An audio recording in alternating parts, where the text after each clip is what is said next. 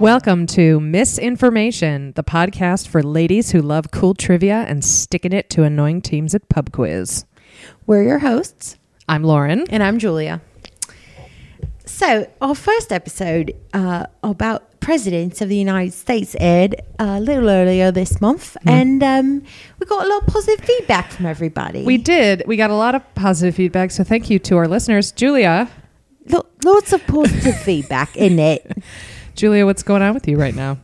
Oh, What's going on? I've, for the last few days, I've just read so much about Charles Dickens and his life, and I just really, I really thought I might stick with this. Oh, uh, yeah, wow. You're going like you're going like real low class with that.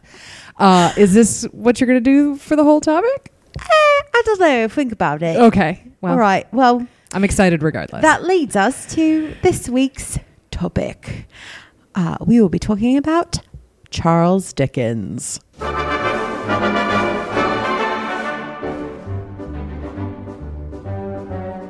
Lauren, when I when I say Charles Dickens, what do you think of? I think of uh, a book that I read a while back called Drood, which was a historical fiction novel about the relationship between Charles Dickens and Wilkie Collins, and also a bunch of murder in there. Yeah, Yeah. that's great. Um, and we will talk about uh, Edwin Drood Mm. uh, later. Um, yeah, so Charles Dickens, I bet a lot of us, you know, think of him as an author we were forced to read during high school Mm-hmm. um, at various points in time.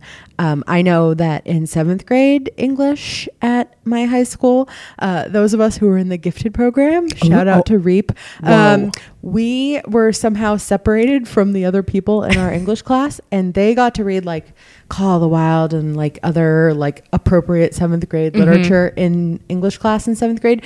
And those of us in the gifted program had to go sit out in the hallway and What? read Great Expectations for like I don't know nine months. It was a very Sit out in the hallway. We just sit in the hallway, wow. and we were. Are you just- sure that was the gifted program?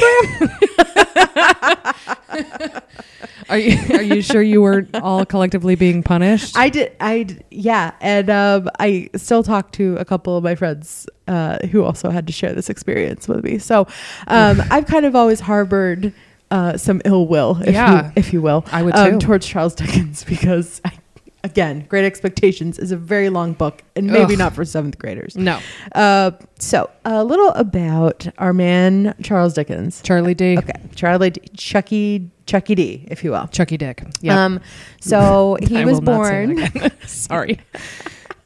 he was born uh, Charles John Huffam Dickens. Huffam. Huffam. Can I can I guess how that's spelled? Sure. H U F F A M. Absolutely.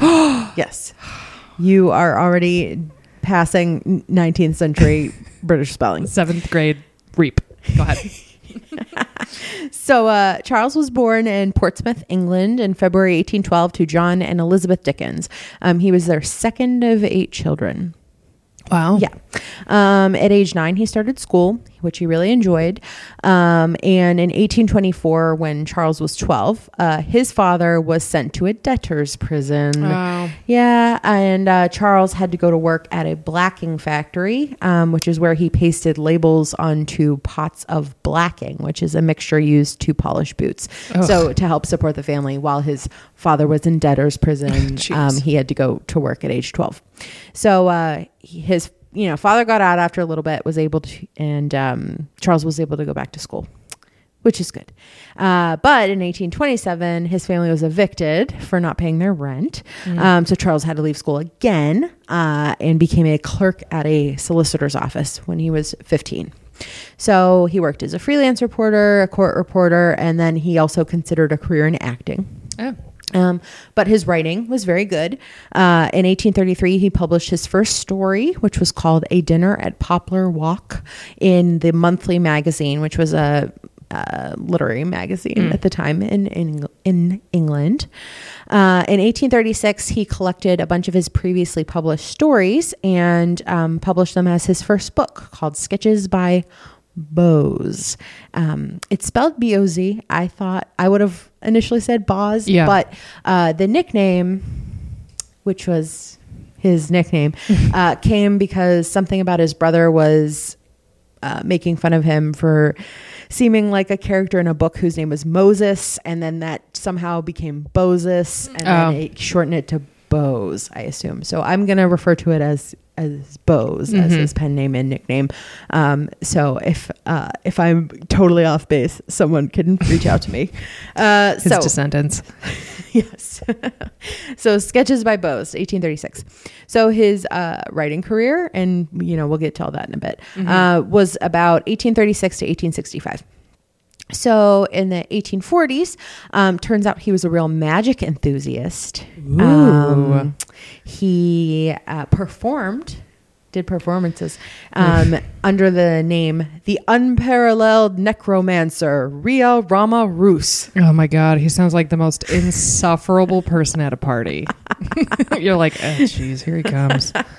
He's probably gonna ask me to like get into this closet and I'll vanish. Yeah, or, yeah. do a card trick or something. Ugh, Bose. so uh, he was also really into mesmerism. Mm. Uh, so that's uh, also called animal magnetism. Uh, that's where mesmerists thought that you could heal and have other effects on the human body by controlling the magnetic fluid that's inside people. Oh, of course, the magnetic fluids.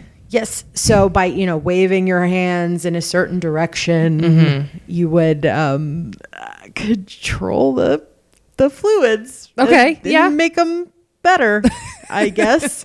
Uh, Not that- an exact science, yeah, I imagine. Yeah, he was just really into it. Mhm. I don't know if he ever actually like healed anybody. Well, you know, doubt. that's that's lost to history. um, Charles, our boy Charles, also had a pet raven named Grip. Grip? Um, Grip, G R I P. Um, he died in 1841, and Dickens had him taxidermied. Um, and Grip the Raven actually now lives in the rare books room at the Free Library of Philadelphia.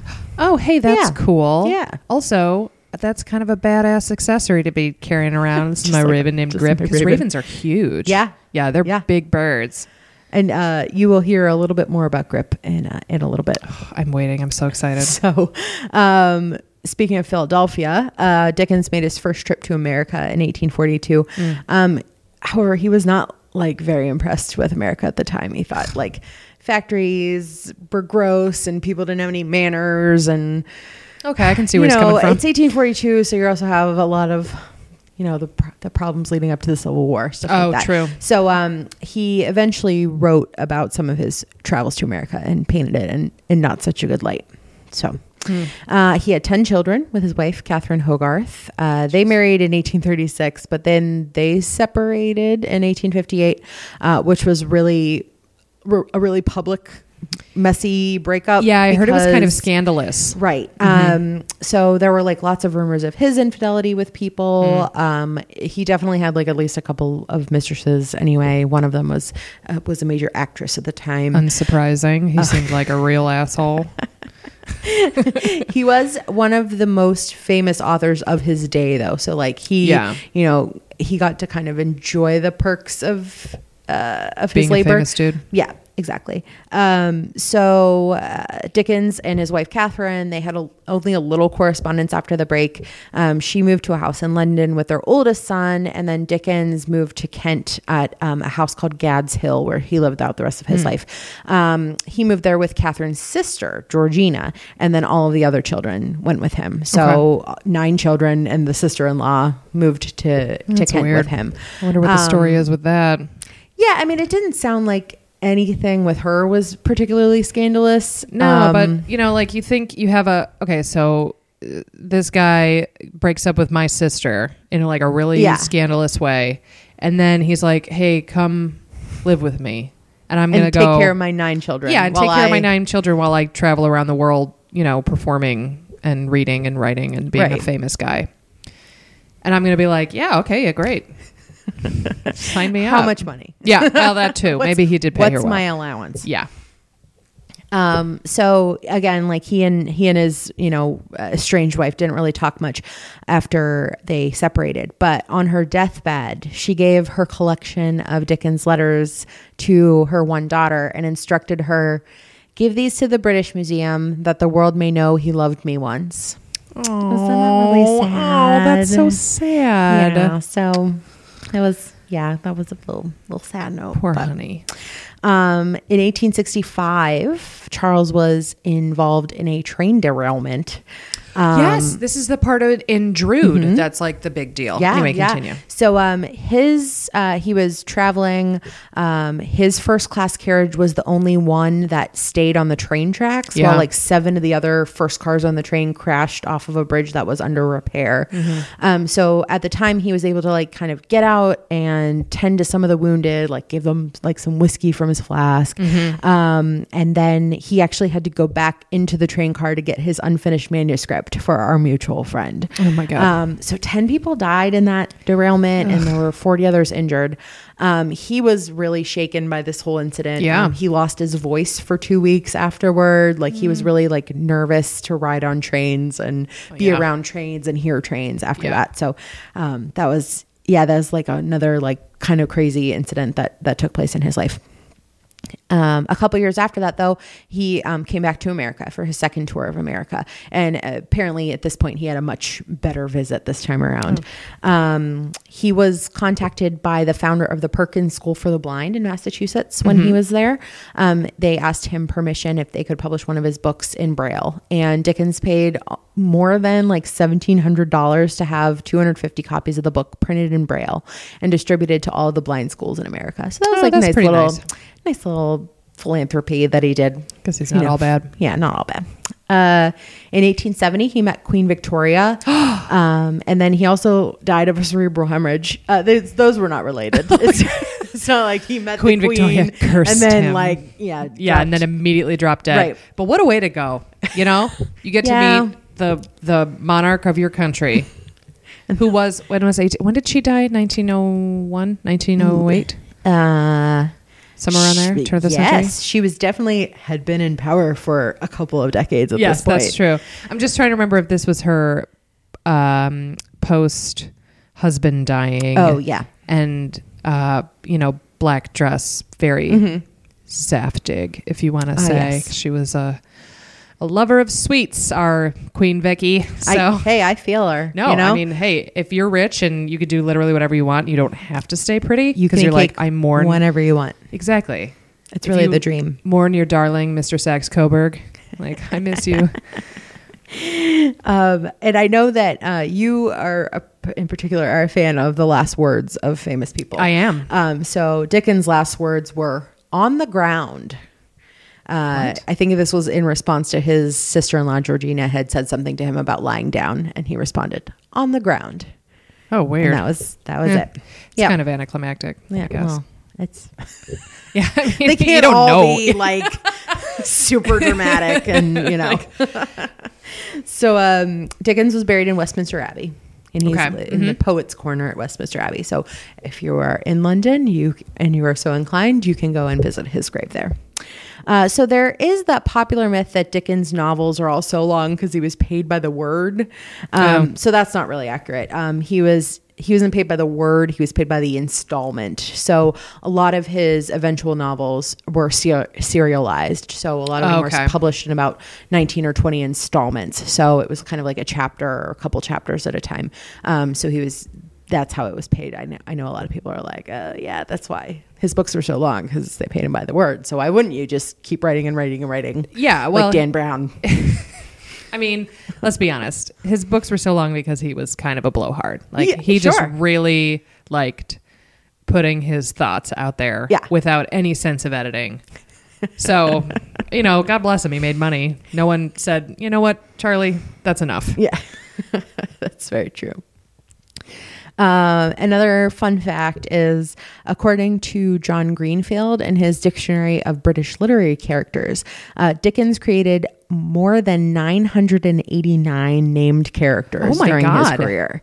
So if you can just picture like how authors nowadays have like index cards or like you Yeah. know, pin things up on a on a bulletin board or something Yeah, to kind of like of keep track of everybody.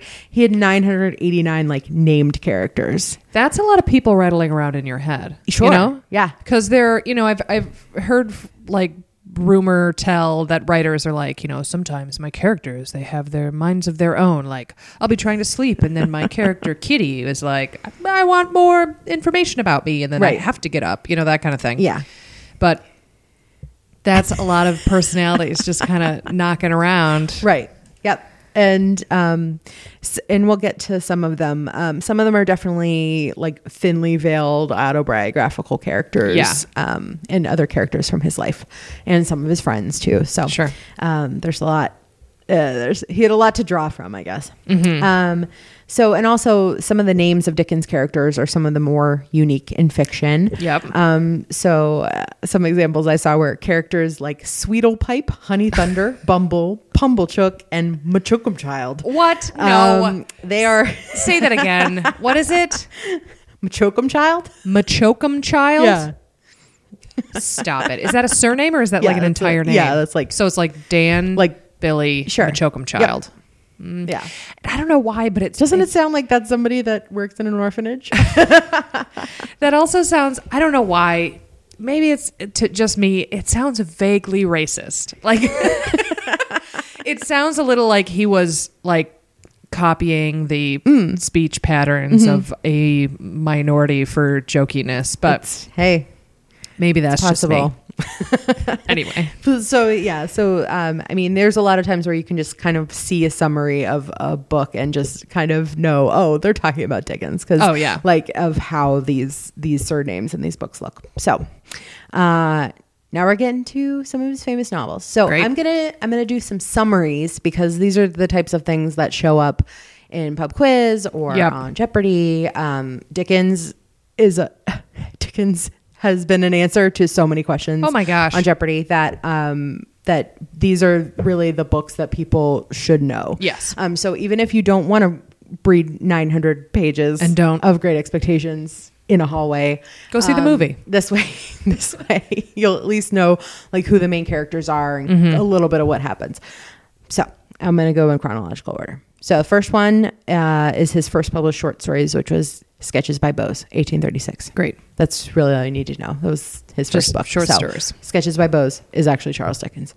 Um, his first actual novel was so also so Hmm. a lot of these book titles, like as we know them, they actually have like a really long title. Yeah, that was kind of the Right. thing of the day where it's like Nicholas Nickleby or the time I took a boat and I had traveled across the world and I met some people and it was pretty cool. Also, I tried something called a peanut. Like it's just it's, it's crazy. Like you might as well just put the whole plot in the Yeah. title. So uh I get the first the first novel Okay. is The Posthumous Papers of the Pickwick Club. Also, known, as, the Pickwick, Pickwick Papers. Papers, gotcha. So that's uh, 1836, 1837. So that one was originally um, written under his pseudonym. So it said edited by Bose. Okay. Um, it was his first novel, published in 19 issues over 20 months. So the plot of this. Um, it's a series of loosely related adventures. Um, so the novel's main character, Samuel Pickwick Esquire, um, he's a kindly, wealthy old gentleman. Um, he is the founder and perpetual president of the Pickwick Club, um, and he wants to study life and suggests that he and three other Pickwickians, um, who are named Nathaniel Winkle, Augustus Sud- Augustus Snodgrass, and Tracy Tupman, um, they should make journeys to places remote from London and report on their findings to other members of the club. Uh, so their travels throughout the English countryside by coach provide uh, the chief theme of the novel. Uh, so Sam Weller is a Cockney shoeshine boy turned valet with a great sense of humor and a way of mangling descriptions and proverbs that came to be known as Wellerisms. So a Wellerism um, typically includes a proverb or a saying, a speaker, and a humorous literal translation. So a couple examples of Wellerisms are. I stand corrected, said the man in the orthopedic shoes. Hilarious. Or Waha! we'll have to rehearse that, said the undertaker as the coffin fell out of the car. so that's so Okay, that's, that's a. Wellerism. I- I get it. And a Tom Swifty is a type of Wellerism. So uh, Tom Swifties are another one of these, you know, kind of punny, uh, you know, uh, jokey. Um, Saying literary, things. yeah. Um, so a Tom Swifty. Here are some examples of those. Um, that doesn't add up," said Tom, nonplussed. Or Ooh. we just struck oil, Tom gushed. So Okay. All right. There's- so it's yeah. a subtle difference. Yeah. But along the same lines, it's wordplay. Right. So, Okay. Yes. So these have a very particular name, which is great. Uh, so, another bit of trivia related to Pickwick Papers. Um, there is a medical condition called Pickwickian syndrome. Um, after a character in this novel, so its um, its technical like medical name is obesity hypoventilation syndrome. What? Uh, it's a condition in which severely overweight people fail to breathe rapidly enough or deeply enough, resulting in low blood oxygen levels and then like high blood CO two levels. That sounds painful. It- yeah, it's not it's not good. Um, so there's a lot of people with this condition. They sometimes frequently stop breathing altogether for short periods of time, um, especially during sleep. So this is you know related to sleep apnea as well. So um, this results in many partial awakenings during the night, leading to continual sleepiness during the day.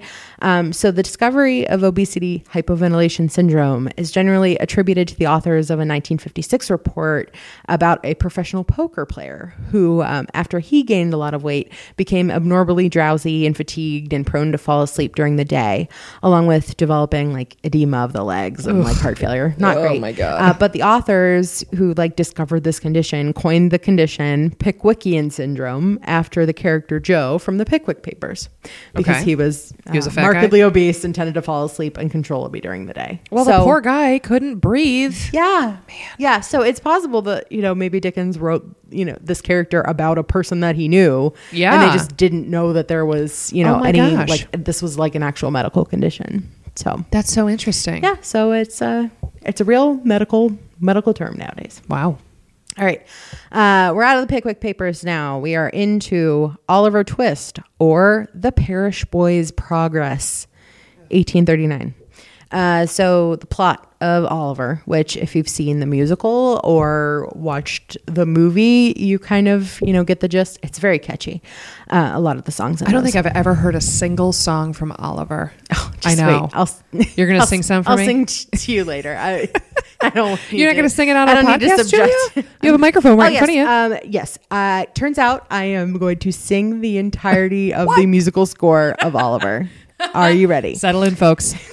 so uh, the plot of Oliver Twist. Uh, we got the orphan whose name is Oliver Twist. Um, he's born in a workhouse and then sold into an apprenticeship with an undertaker. Uh, Undertaker not too good to him, so he escapes, uh, travels to London where he meets the artful Dodger. Um, who is a member of a gang of juvenile pickpockets led by the elderly criminal Fagin. So um, there's a sex worker named Nancy who takes pity upon and helps Oliver despite her tumultuous relationship with Bill Sikes, who's another member of Fagin's gang. Um, Sikes eventually actually kills Nancy after he thinks that she like turned against the gang. Um, Oliver is taken in by a kindly gentleman named Mr. Brownlow, and in the end, it turns out that Mr. Brownlow is an old friend of his father's, and he is adopted by Mr. Brownlow. Oh. And all the bad guys get their comeuppances or comes uppance. I didn't figure out what what the actual plurality of that word is. You know what? This reminds me of the Disney movie. Okay. Um, I think it was called Oliver. Yeah, I don't remember. It is. It's, uh, Is it's it an Oliver? adaptation. Yeah. Okay, great. Oliver and Company. Oliver and Yeah. Mm-hmm. Company. Yes. And uh, the music was by one Billy Joel. Oh, Um, and uh, I was a big fan of it when I was a kid. And See? you know what? you didn't even know. I want to watch it again. Yeah, it's a great movie. I'm going to watch it tonight. So, um, a, a couple related bits of trivia. Um, so, thieves and vagabonds in the 16th to the 19th century kind of spoke in their own secret language called thieves' cant. Thieves' cant. Cant. C A N T, as in like a language. Is this one word or is it? thieves space cant? Okay. No apostrophe or anything. All right. C A N T. Um, it was also called Flash or Peddler's French. Um, so this language kind of spread, you know, through the underworld, through the bad guys, and, and especially London, but also other parts of Europe. Um, and some uh, more kindly people published dictionaries for the general public to warn them of scams and the language that these bad guys might use, Oh. uh, which in turn caused the language to evolve even more. So in 1859, there was a police chief named George Matsell who put together one of the most complete um, dictionaries about this with words that are still in use today. Oh, cool. So some of them include brag, Oh. gab, rat, Okay. oaf, and uh, the best word for face, mug. Mm, yes, my favorite word Uh, for face. so in Oliver, one of the things that shows that he's inherently good is his inability to speak thieves cant. Oh, I see. So um, Dickens also included a short glossary in the back of like the published, the final published Oh, volume to kind of like uh, define what some of the the words that like the guys in Fagin's gang are Yeah. actually saying. Um, and also, uh, the role playing game Dungeons and Dragons Ooh. also maintains its own fictional thieves cant. So Oh, that's my God, that's so cool. You know that that people playing that. You know what? I really feel like I have a latent Dungeons and Dragon Dungeons and Dragons like love in me. Yeah. Because I never was exposed to it when I was a kid. And uh my fiance is into Dungeons D and D, as they call it on the street. and and I just love this idea of like storytelling world building. Right. Which is so cool. I mean, granted it's like elves and Yeah. But once you think about it like in that capacity, like, oh, you're taking on a character and you're telling a story, Mm-hmm. then it is like way less uh, like super like nerdy and Yeah. ostracizing than kind of it has been portrayed in media. Yeah. Because you kind of always see like D&D players and they're, you know, They're they're a certain, a certain archetype and it's, Yes. you know, not very flattering. No. But it turns out that all kinds of people play D&D and it's just kind of like been portrayed in such a negative light that Well, in the 90s, uh, remember it was like a lot of parents were completely Oh, freaked right. out because the satanic panic. They Yeah. thought D&D was like a gateway Sure. drug to their children. I don't know, worshiping Satan. I still to this day have no idea how that connection was made. There was like one instance in the 80s where um, a teenager who had been playing Dungeons and Dragons hanged himself. and that kind of like spun off this whole like this is a really bad Oh. influence and you know it, it- whether it was like him being bullied or like Yeah, his were all sorts of character was failing I don't I don't really remember all the details with that but um yeah it's just kind of like it, it it has been portrayed negatively and doesn't necessarily need to be No, agreed. um but yeah so d&d has its own thieves cant which is which is kind of cool We should play D&D, Jewel. We got to play some D&D. all right we'll do it maybe not on air Yeah, we'll um spare you that. And one more bit of trivia about Oliver Twist. Um, there are two dietitians who published an article in the British Medical Journal in 2008, which was called Please, Sir, I Want Some More. Um, the abstract reads A dietetic analysis of Oliver Twist's workhouse diet, as well as contemporaneous workhouse menus, allows us to answer the question Did Oliver really need more? That's that's great, but man, what a waste of time. You know, what a waste of scholarly research. Yeah. I Like- mean- like one slop of gruel, that that's enough for you this morning. Yeah. young wastrel. Wow, wastrel. That's a good word. Oh my god. So uh, after after Oliver Twist, we come to Nicholas Nickleby, um, also known as The Life and Adventures of Nicholas Nickleby, published in 1839. So this is another one that first appeared in monthly parts and then it was issued in one volume. So here's the plot: Nicholas Nickleby. He's the hero of our novel. Sure. What a surprise. Um, his father's died and left Nicholas and his family penniless. Um, Nicholas's uncle, Ralph, Ralph Nickleby, um, he cares about nothing but money and takes an immediate, immediate dislike to his nephew, Nicholas. What a jerk. Um, he does harbor something of a soft spot for Nicholas's younger sister, Kate. Um, so Ralph gets Nicholas a low-paying job as an assistant to one of the greatest names in um, in Dickens, I'm literally leaning forward. Go. Wackford Squeers. Wackford Squeers. Yeah. Um, Mm, that's so Squeers is a cruel, one-eyed Yorkshire schoolmaster who runs Dotheboys Hall, which is a boarding school for unwanted children. Oh my god. You know, when I when you hear the phrase like a character out of a Dickens novel, Yeah. that's It's, it's just painting, yeah, painting that picture. Painting that picture. Yeah. Uh, so our our our pal Wackford, Mm. um, he really mistreats the boys that are at the school. Sure. Um, he starves them and he beats them regularly. Well, with a name like Wackford, Yeah, it's just right. It's just It's right, right there. Um, so there's one one poor poor little kid named Smikes, S M I K E S. Smikes. Smikes. Um, he's perpetually ill. He's kind of Aw. dim-witted, and he's been um, in, under Wackford Squeer's care since he was very young. Uh, but Nicholas kind of helps him, gives him the courage to run away. Um, Nicholas saves him, and the two become traveling companions and very close friends. And Nicholas's other good friend is named Newman Noggs. Oh, So Newman Noggs is in Nicholas Nickleby. Double ends. Um, after Smikes dies peacefully of a dread disease, which is tuberculosis. oh my gosh, I wasn't ready for Yeah. Spikes to die. you just you just learned I about just, him. You know what? I just got to know him. How could you just pull Poor that out of nowhere kid. and tell me? Yeah. So after Smikes dies, it is revealed that he is actually Ralph Nickleby's son.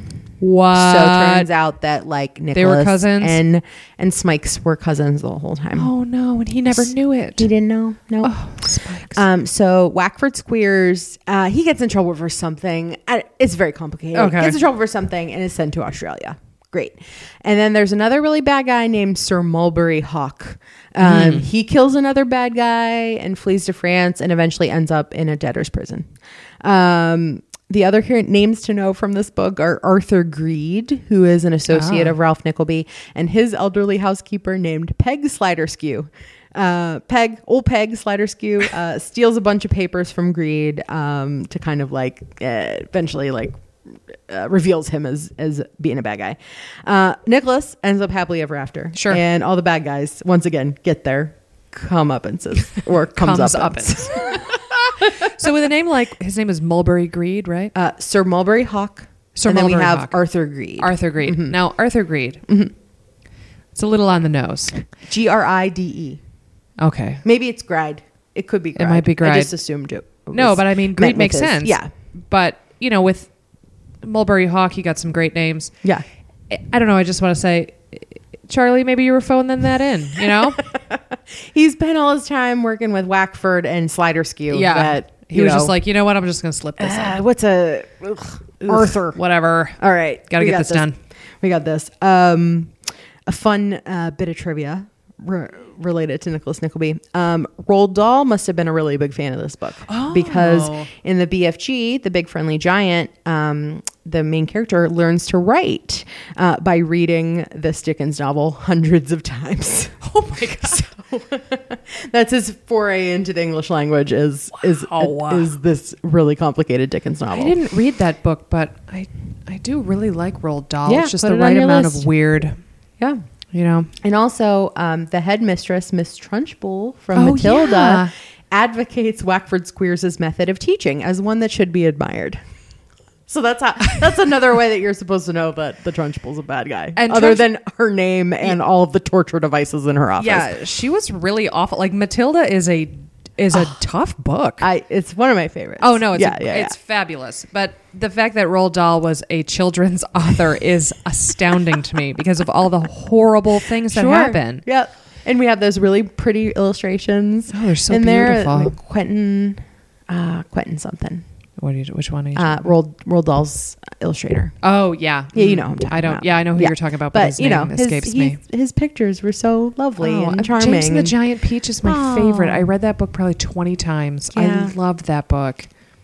Where they just like eat the holes and then they into the peach and then they live near the pit. Oh, it's a great book. Highly recommended. What a great book. Yep. Uh, podcast recommendation. read some Roald Dahl. yes. Uh, so we're out of Nicholas Nickleby. Uh, it's 1841. Mm. We have a book called The Old Curiosity Shop. Oh, okay. Yeah. Yeah. But it doesn't have an alternate title. Um, it's pretty scandalous, though. I'll tell you why. Uh, so this is one of the two novels, which is uh, the other one I'll talk about in a minute, which Dickens published along with short stories in his own weekly serial called Master Humphrey's Clock. That was his like own literary journal, which was around for uh, all of one full year, um, from 1840 to 1841. Um, in this book is one of the earliest mentions of a dunce cap Oh. in, in written literature, which Okay. is which is fun. Um, it's noted as just one of the many things found on an elementary school classroom wall, which kind of suggests that um, that it had been around for a while and it's not like a weird thing to. to Okay. hear. So dunce caps still happening in the 19th century. okay. All right, so here's the plot. Uh, this is the story of Nell Trent, who is a beautiful and virtuous young girl of about Mm. 14. Um, she's an orphan, obviously. Yeah, always. This is a Dickens book. Yeah. Uh, she's an orphan. She lives with her maternal grandfather, whose name we never uh, learn. He's just grandfather. Her, her grandfather, yeah. Uh, in his shop of odds and ends. Um, her grandfather loves her dearly, but now lives a lonely existence with almost no friends her own age. Uh, her only friend is Kit, who is an honest boy employed at the shop, um, and she's teaching him to write. So her grandfather attempts to provide Nell with a good inheritance uh, by gambling at cards. So Oh. um, he borrows heavily from the evil Daniel Quilp. Quilp. Yep. Uh, who is a malicious, grotesquely formed hunchback dwarf moneylender. Well, you know what? Here's the thing. Grandpa, your fault for borrowing money from the grotesque hunchback moneylender named Quilp. Quilp. Yes. You should have seen that coming. Yeah. Just saying. So uh turns out that Nell has uh, an older brother named Frederick, who's kind of a no good fella. Um, so he's convinced that uh, Nell's grandfather has stored up a large and prosperous fortune for Nell. So Frederick tries to convince his friend Dick Swiveller Dick Swiveller. uh, Oh, to help him. I think I, I'm going to say it. I, I'm almost positive that's the brand name of a French condom. I'm almost positive. Swivelier. Yes, Dick Sivelier. Continue. So um, Frederick, the bad, uh, you know, bad brother, uh, convinces Dick Swiveller to help him track down Nell, so that Dick Swiveller can marry Nell and share her supposed inheritance with Frederick. So they join forces with the bad guy Quilp, who knows full well that there's no fortune because the grandfather's just been like borrowing money from Yeah. him, uh, but decides to help, to help them, you know, help them find them. So because he just likes uh, playing devil's advocate and Yeah, he's just being- he like loves misery around him. Uh, so Nell and her grandfather travel around England on some adventures, and at the end of the novel, Nell dies of melancholy, What? and it ends up driving her grandfather and everyone who loved her mad with grief. So Oh this is like the scandalous part. So um, this book was so popular that New York readers stormed the wharf when the ship was bringing Stop the final it. installment to America in 1841.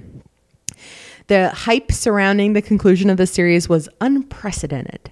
Uh, Dickens Wow. fans were reported, yeah, so they stormed the piers in New York City. Uh, they shouted to arriving sailors who might have already read the final chapters, you know, because they're they weren't busy like Yeah.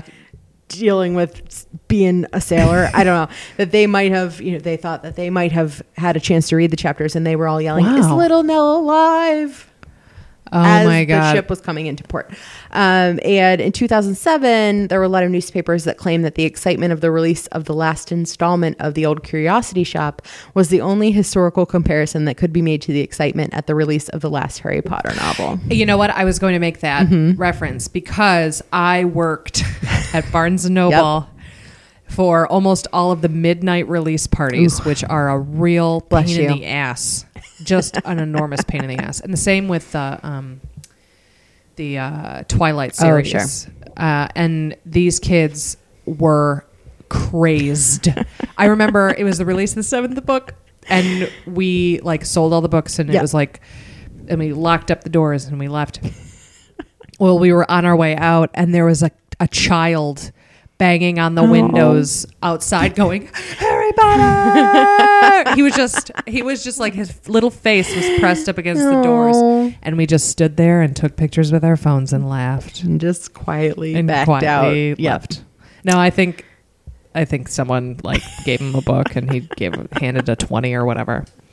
Yeah, Oh. that's insane. It's Yeah. crazy. Yeah. To think about that, like this, like this um, serial was so popular at the time that Now she dies at the end. she dies. So do you think that there were some reviewers who were like, Dickens really like phoned in the end? Like, oh he didn't know yeah, a lot of a lot of critics are like, that, Also, such a terrible. no one has scene," and, like, actually died of melancholy. Yeah.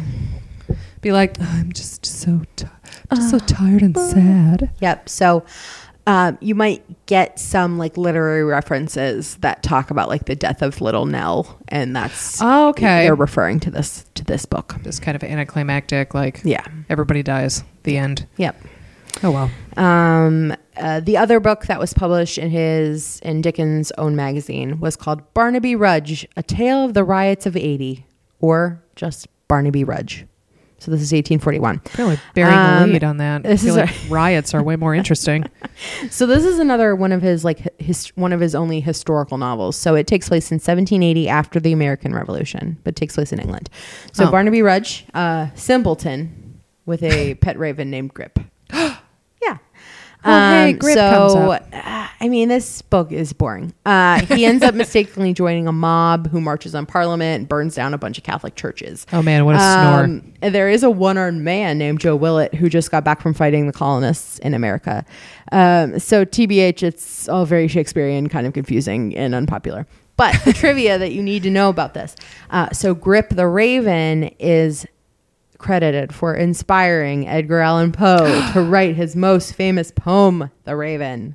So uh, Poe had written a review of Barnaby Rudge for Graham's magazine in America, saying, among other things, that The Raven should have served a more symbolic, prophetic purpose than it did in Dickens' book. So he kind of took that and took that spirit and Oh. turned and he was like, I'm going to make a great poem about right. it. Right. And they were friends, so Oh, okay. you know Dickens. He probably knew about it. Yeah. Probably wasn't too upset. Gave his blessing. Yeah. Uh, after Barnaby Rudge, we get A Christmas Carol in prose being a ghost story of Christmas, aka A Christmas Carol, 1843. Uh, we all know this plot. I'm not going to talk about it at all. Um, the trivia you need to know the exclamation bah humbug entered popular use in the English language as a retort to anything sentimental or overly festive. And the name Scrooge became used as a designation for a miser and was included in the Oxford English Dictionary as such in 1982. So cool. um, Dickens did coin a lot of words that Yeah. entered the vernacular and also a bunch of like phrases and things like that. So um, it's, it's kind of fun to, to know about those.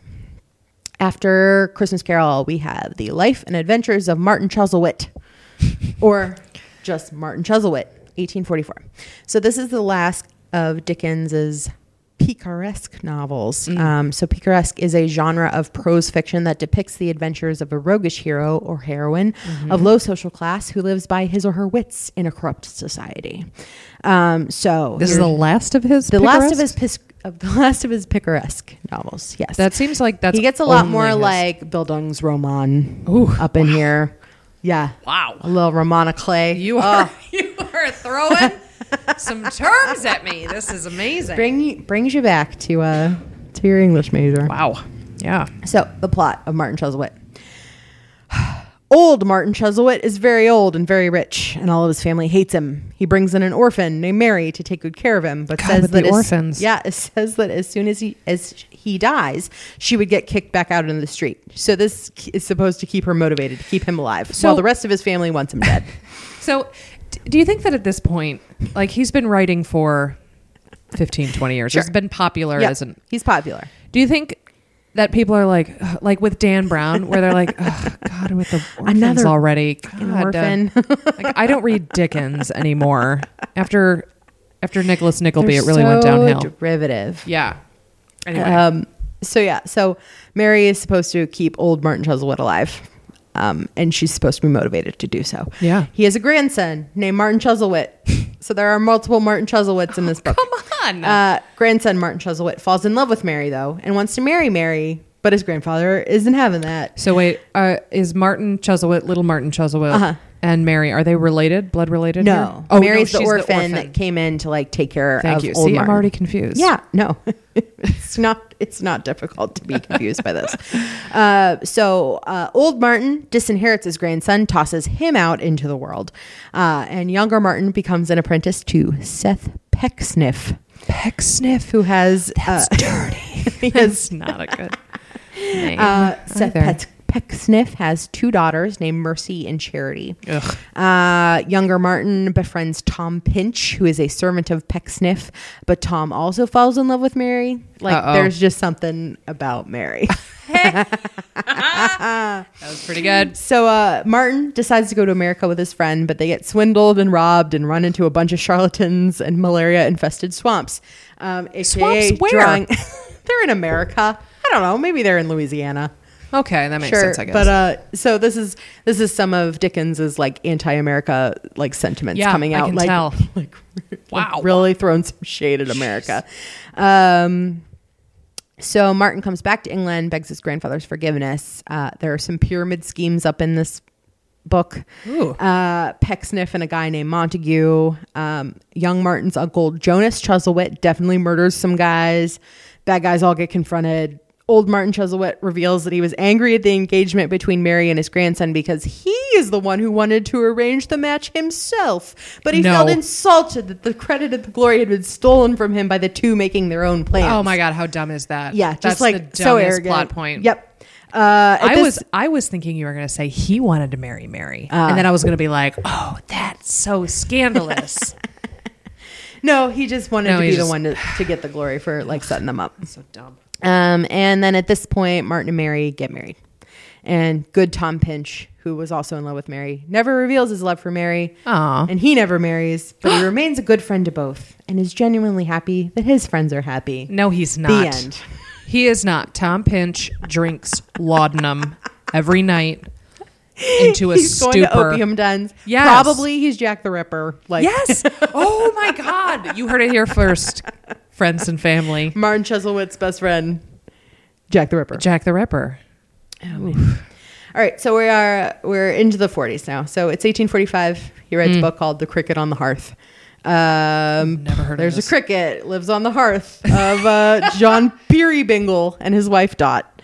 Dot Um, Peerybingle. Dot Peerybingle. You know what? When we go to bars, that's going to That's be my your alter ego. name? That's Yeah. good. Uh, there is a toy maker with a blind daughter whose name is Bertha Plummer and a nursemaid named Tilly Slowboy. the, the cricket serves as a guardian angel to the Peerybingles or something like that. Uh, there's like a comedy of errors that happens in this book. Uh, it's very Victorian and Christmassy. Really, all you need to know is that it's a cricket that lives on the hearth because Does the cricket they'll have a be name? like, no, it's just the cricket. Oh, yeah, okay. so he's not Jiminy. Walt Disney stole that. I know. Um, no, so that's the cricket on the hearth. Oh, jeez. Yep, the Peerybingles. Okay, then we are at the dealings with the firm of Dombey and Son Wholesale, Retail, and for Exportation, Is that the name of a book? or Dombey and Son, 1848. So here's the plot. He's really losing his touch at this point. I feel. Uh, so here's the plot. Uh, Paul Dombey, really cold, pompous merchant, widower with two children, Paul and Florence. Uh, his main ambition is to keep his firm going, and he dreams of passing off his business to his son, and he dotes on his son Paul and neglects his daughter Florence. However, Paul dies at age six, and Dombey is a total jerkball to his daughter for the rest of her existence. Um, eventually, the older Paul remarries after literally acquiring his new wife in a business deal. Uh, marriage is loveless. New bride hates him. She course. eventually runs off with his business manager. Good. Uh, Dombey blames his daughter for all of this. Obviously, uh, she finally runs away, Good. and then alone, uh, older Dombey loses his business, goes insane. Eventually, his daughter returns and forgives him for his bad behavior. And um, Florence, the daughter, marries a guy named Walter Gay and has two children, including a son named Paul. That's That's Dombey and son. ugh, God. That's The, boring. the like really all you need to know is like the son died like r- super early, and it just like drove his father insane. also, it uh, especially this time period, like Victorians and like mid to late 19th century, there was a lot of people just going insane. Oh, yeah. for no re- Yep. like. Oh no, my son died. Like no, just like just, your eyeballs roll around independently of each other, and suddenly you're full on crazy, which is not a thing that ever happened in real life. So maybe this was was this just like a literary trope? Do you think where it was like everyone know no one knows anybody who goes crazy with grief, but it's such a dramatic thing in a book that it's like oh sure, and it's yeah, it would incite emotion from the readers, Sure. and, and all of that. So But man, uh, then we come to probably Dickens's best book that nobody's read. best question mark. It is called The Personal History, Adventures, Experience, and Observation of David Copperfield the Younger of Oh. Blunderstone Rookery, which he never meant to publish on any account. Also known as David Copperfield. Wait, the the part where it says published, not Yeah, never meant to publish. That's title. still part Yep, of the title. Yep. God. Long, long, long ass title. Uh, so this is a thinly veiled autobiography of Dickens, and it was also his favorite book. Of course. Yes. Because David Copperfield, he makes himself out to be like the greatest Yeah, most tragic, most beautiful. exactly. So here we go. Because Dickens was a real dick. Anyway, Here's yes, the plot. lay on me. Uh, David Copperfield's father dies before his birth, and he's raised by his mother Clara and their housekeeper Peggotty, Peggotty. whose first name is also Clara, but they call her Peggotty to avoid the confusion between Okay. his real mother and the housekeeper. Uh, David's mother feels the need to have a husband and marries Mr. Edward Murdstone. Yeah, that's should have been your turns out first to be a cruel man. Wow. Surprise. Also, totally mean spinster sister of uh, Mr. Murdstone, Jane, also moves into their house. Uh, so they send David to boarding school right away. And there, David gets to know James Steerforth, who's a fellow student who will become his greatest friend and companion, as well as the stern headmaster, Mr. Creakle. Oh, Uh, returning from school, David finds a new little brother and a mother oppressed by her husband. Eventually, David's mother dies, and David is sent off to forced labor by his stepfamily, where he cleans wine bottles. Uh, during this period, David stays with the Micawber family and develops a deep French friendship with them. So Wilkins Micawber, who's the breadwinner there, he's unable to look after the household expenses and he goes into debt. At which point, David decides to run away from London. After many adventures, he reaches Dover, where he where uh, lives his aunt Betsy Trotwood. Aunt Betsy welcomes David and pays for him to study law at Canterbury, where David rents a room in the house of a lawyer named Wickfield. so many There, people. David develops a sincere friendship with Wickfield's daughter, Agnes. Hmm. Um, David becomes a parliamentary reporter and marries a lady named Dora Spenlow during this period. Um, David begins to be appreciated as a writer for some of his works, but after a few years, his wife dies. Oh. Uh, David turns to Agnes, who is his support in times of grief. Of course she In doing so, David discovers the virtues of Agnes, whom he had always considered a sister, and begins to feel a strong affection for her. Mm. However, there is a total bad guy named Uriah Heep. Oh, which is one of the greatest Abs- yeah, names absolutely. in literature. Absolutely. I will give Dickens that. Uriah Heep. Um, he acts as Wickfield's administrator. Um, he also loves Agnes and is determined to marry her. Something about Agnes.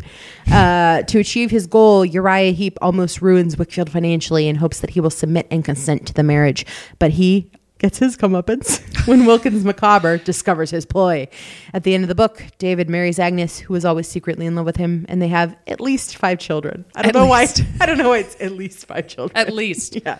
Minimum. Unclear. Yeah. Yeah. Um, so I think uh, nowadays when you say the word, say the name David Copperfield, people think of the magician. Yeah. Um, he did indeed take his stage name from this character because he liked how it sounded. Yeah, Um, so good name. the illusionist David Copperfield, his given name is David Seth Kotkin, and he's from New Jersey. Yeah. Yep. He looks like he's from New Jersey too. if you've ever seen him. Um, also, I feel like he's had a lot of work done. Just Oh, sure. FYI, yeah. Yeah. I think he's had his nose, his jaw. He's definitely had some Botox. he's just not what he used to be, you know? Magician. few of us are. uh, okay, after David Copperfield, we get Bleak House, Mm, so bleak. 1853. um, this is told both by a third person omniscient narrator Oh. and a first person narrator. Both? Yep. Yeah, it like How? alternates. It's Oh, I hate confusing. Yeah.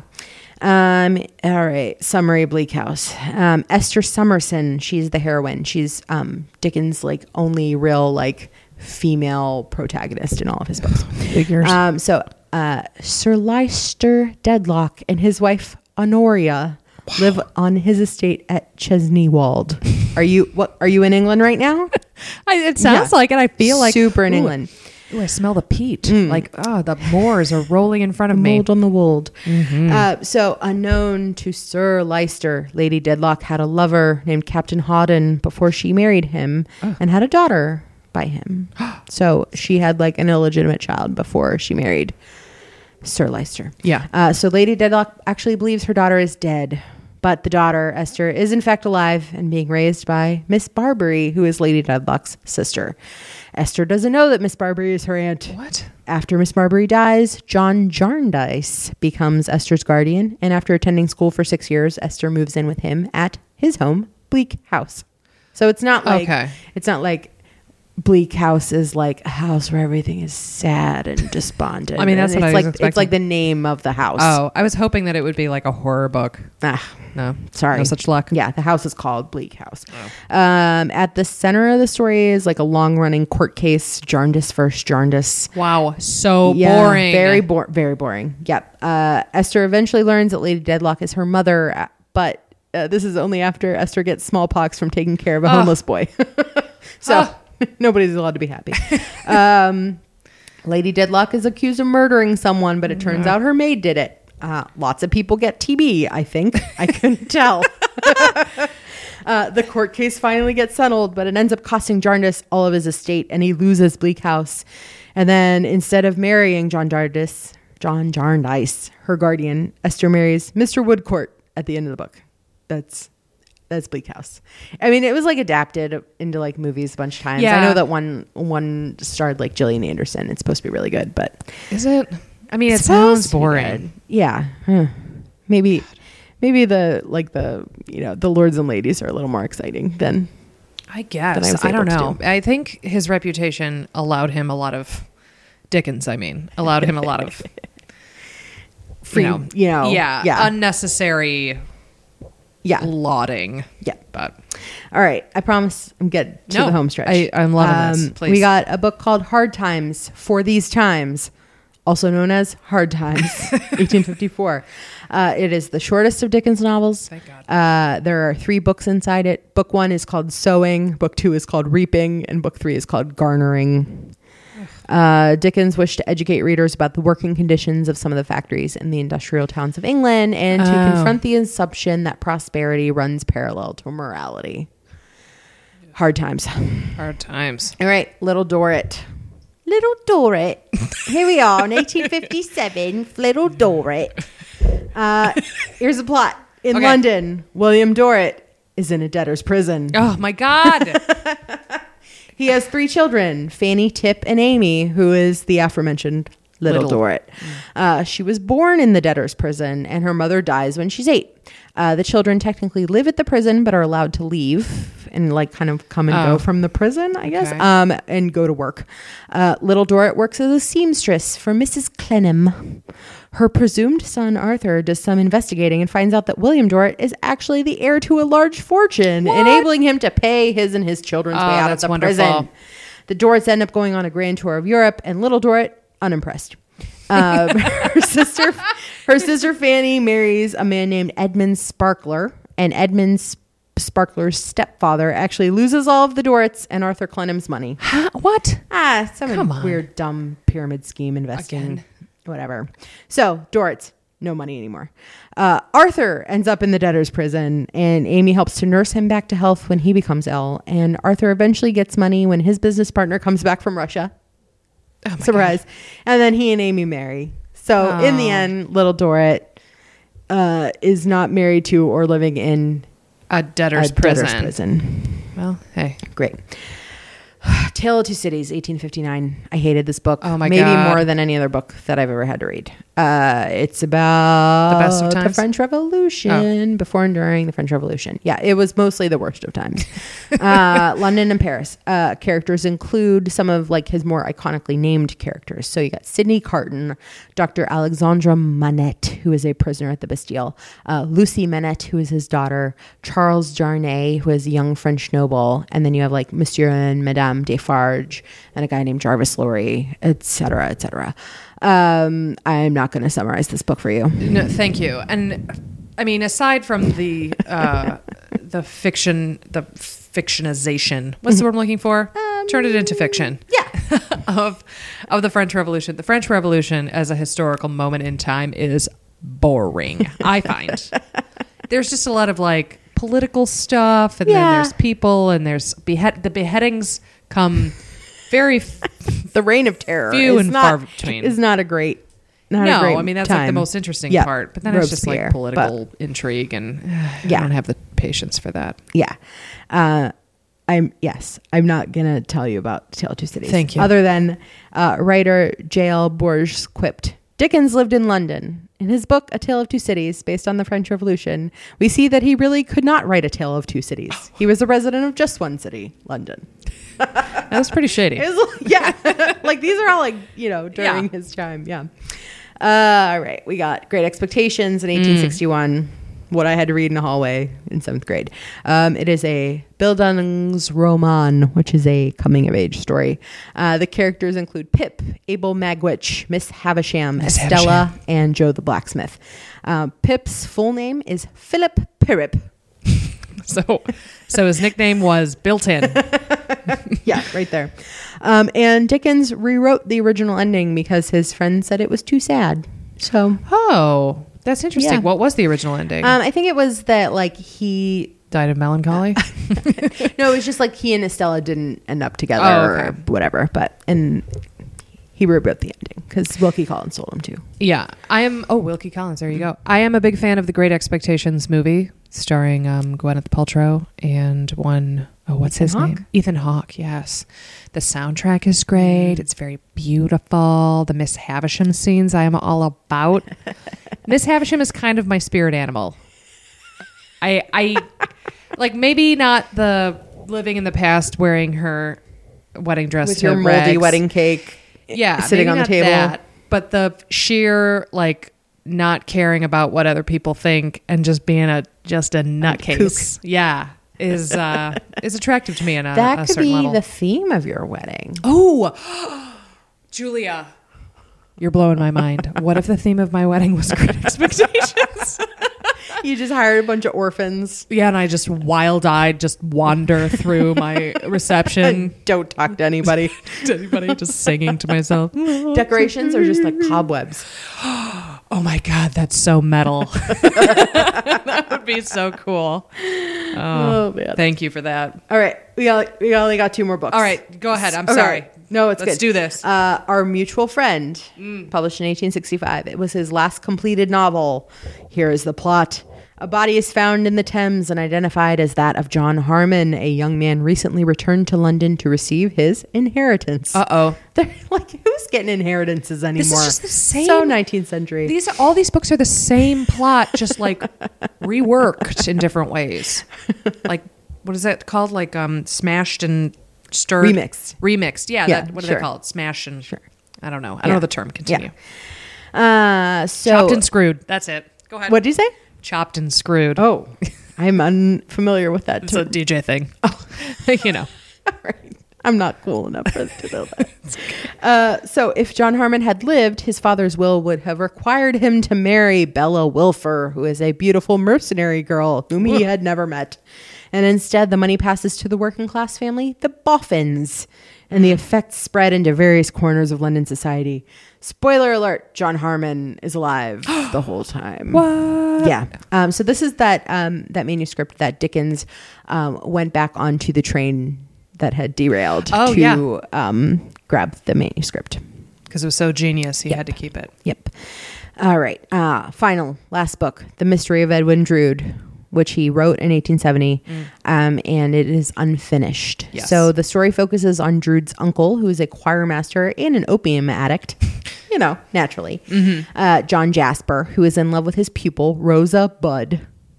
Jeez. so uh, Miss Budd, who is actually Drood's fiance, um, has also caught the eye of the high spirit and hot tempered Neville Landless, who comes from Ceylon with his twin sister Helena.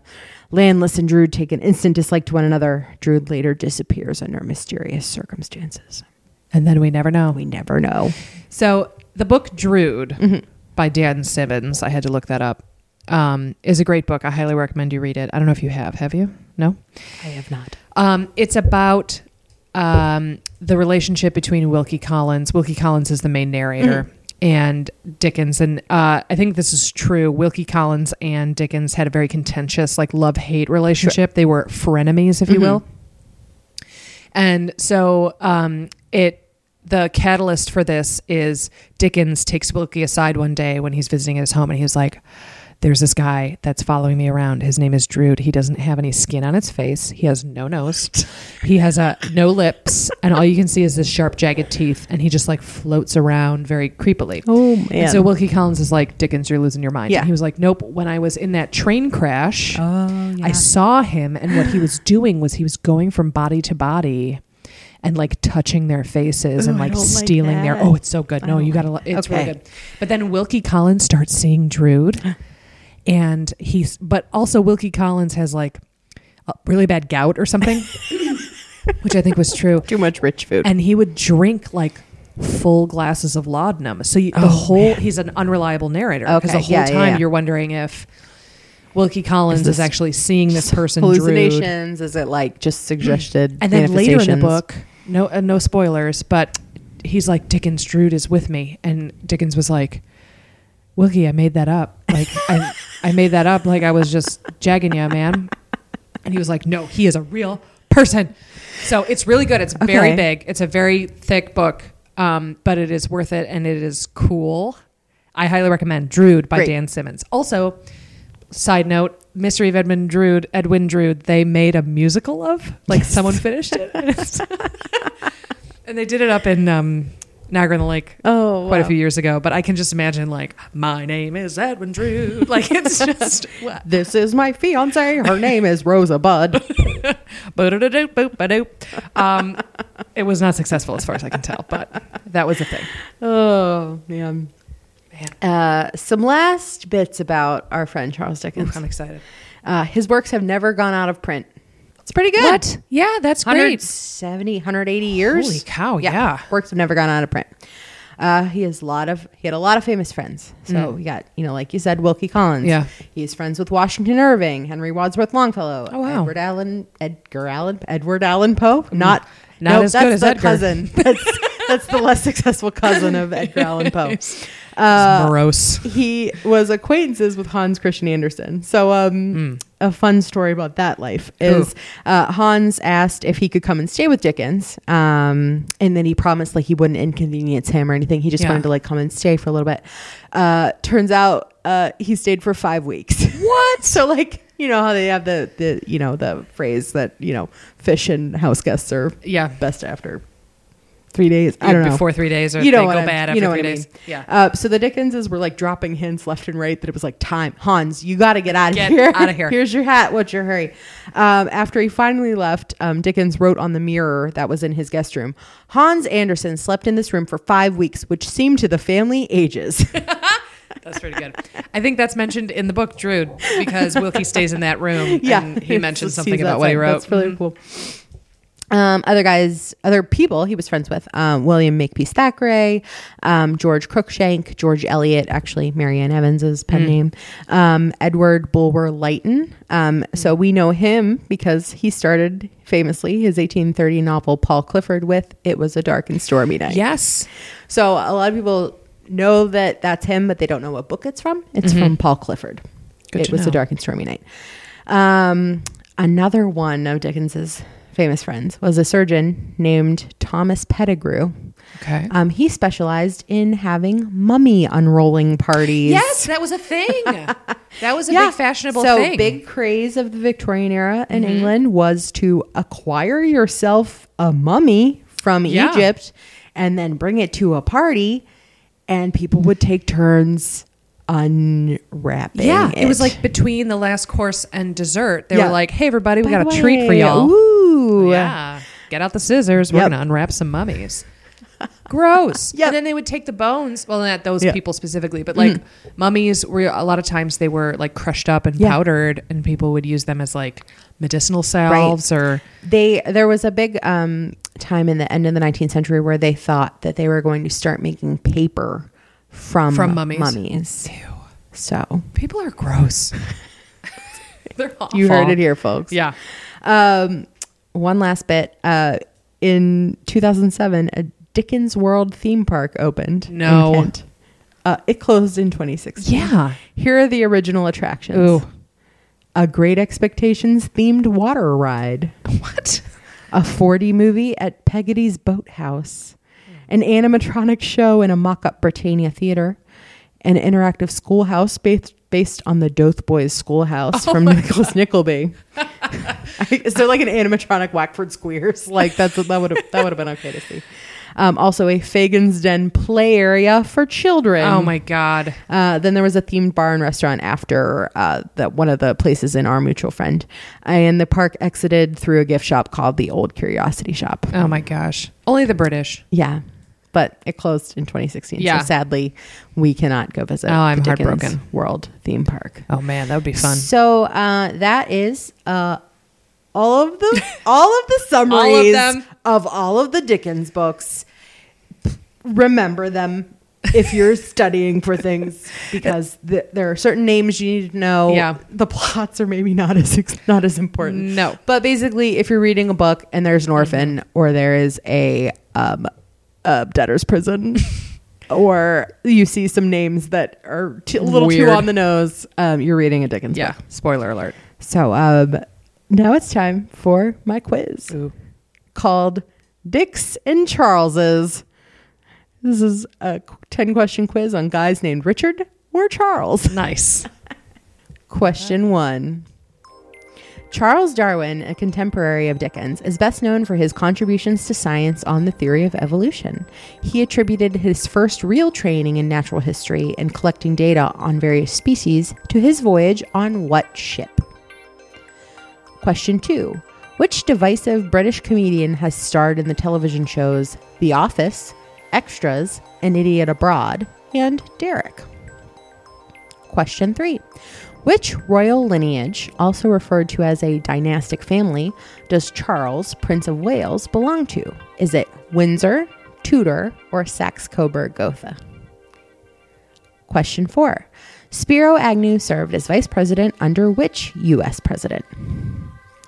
Question five. In 1927, aviator Charles Lindbergh made his record breaking flight from New York to Paris in 33 and a half hours in what famous single engine plane? Question six. Richard Dean Anderson is a television actor most famous for playing which secret agent who frequently got himself out of sticky situations with a Swiss Army knife and various ordinary household objects.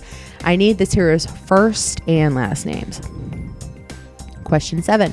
Which French general and statesman, named the greatest Frenchman of all time in 2005, has the second busiest airport in Europe named in his honor? Question 8. This multi genre musician was born in 1932 as Richard Wayne Penniman. He has been inducted into the Rock and Roll Hall of Fame, the Songwriters Hall of Fame, and also the Hollywood Walk of Fame, among others. His hits include Tutti Frutti, Long Tall Sally, and Lucille. What is he best known as? Question 9. I have three true or false questions on the famous Peanuts cartoonist Charles M. Schulz. I'll name three statements and you tell me if each is true or false. Statement 1. His nickname was Sparky.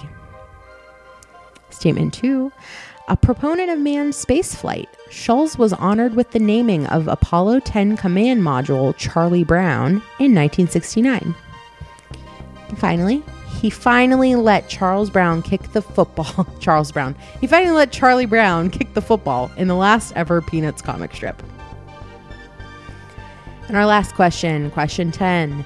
In the National Hockey League, the Maurice Rocket Richard Trophy is annually given to the player with the most what? We'll give you about a minute to think about your answers, and then when we come back, we will give you those.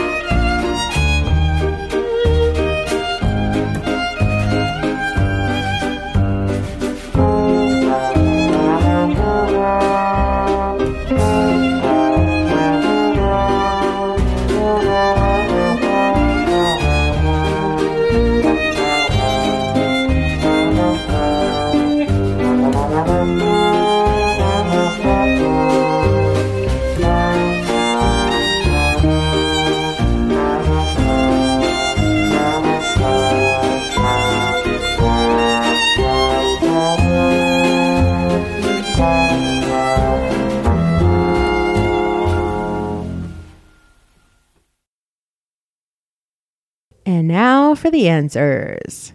All right. Uh, first question Charles Darwin. Um, what uh, is the name of his ship? It was called the Beagle. It was, yes, Yeah. the HMS Beagle. Um, question two Which divisive British comedian has starred in television shows like The Office, Extras, An Idiot Abroad, and Derek? Um, uh, it was Ricky Gervais. Yes. Yes. Yes. Uh, question three Which royal lineage uh, does Charles, Prince of Wales, belong to? Is it Windsor, Tudor, or Saxe Coburg Gotha? I'm going to go with Windsor. It is Windsor. Nice. Yes. Uh, question four Spiro Agnew was the vice president of whom? uh, Tricky Dick Nixon. Yeah, heck yeah. Um, and question five. In 1927, aviator Charles Lindbergh flew what famous single engine plane? I don't know this one, It actually. is uh, the Spirit of St. Louis. Oh, okay. Yep, and that See, is on known that. display at the National Air and Space Museum There in you go. Washington, D.C. Uh, question six Richard Dean Anderson, uh, various ordinary. Richard Dean Anderson starred in a show where he got himself out of tricky situations. What was his character's first and last name? I'm going to go with um, Rick MacGyver. Close. It is Angus MacGyver. Anger, Miss Angus, Angus Mac- Yeah, MacGyver. Angus MacGyver. oh, that's dumb. Yep. Uh, question seven Which French general and statesman, named the greatest Frenchman of all time, has the second busiest airport in Europe named after him? That is Charles de Gaulle. Yes. Uh, question eight um, This multi genre musician whose hits included Tutti Frutti and Long Tall Sally, um, what's his stage name? That's Little Richard. It is. Uh, question nine three true or false questions on Charles Schulz. So the first one, his nickname was Sparky. I'm going to go with true on It that. is. It's oh, true. great. Um, his uncle called him this after the horse Spark Plug and from the Barney Google comic strips. Oh. Uh, second statement. Uh, proponent of manned spaceflight, Schulz was honored with the naming of Apollo 10 command module Charlie Brown in 1969. Uh, I'm going to go with true. It is. It was true.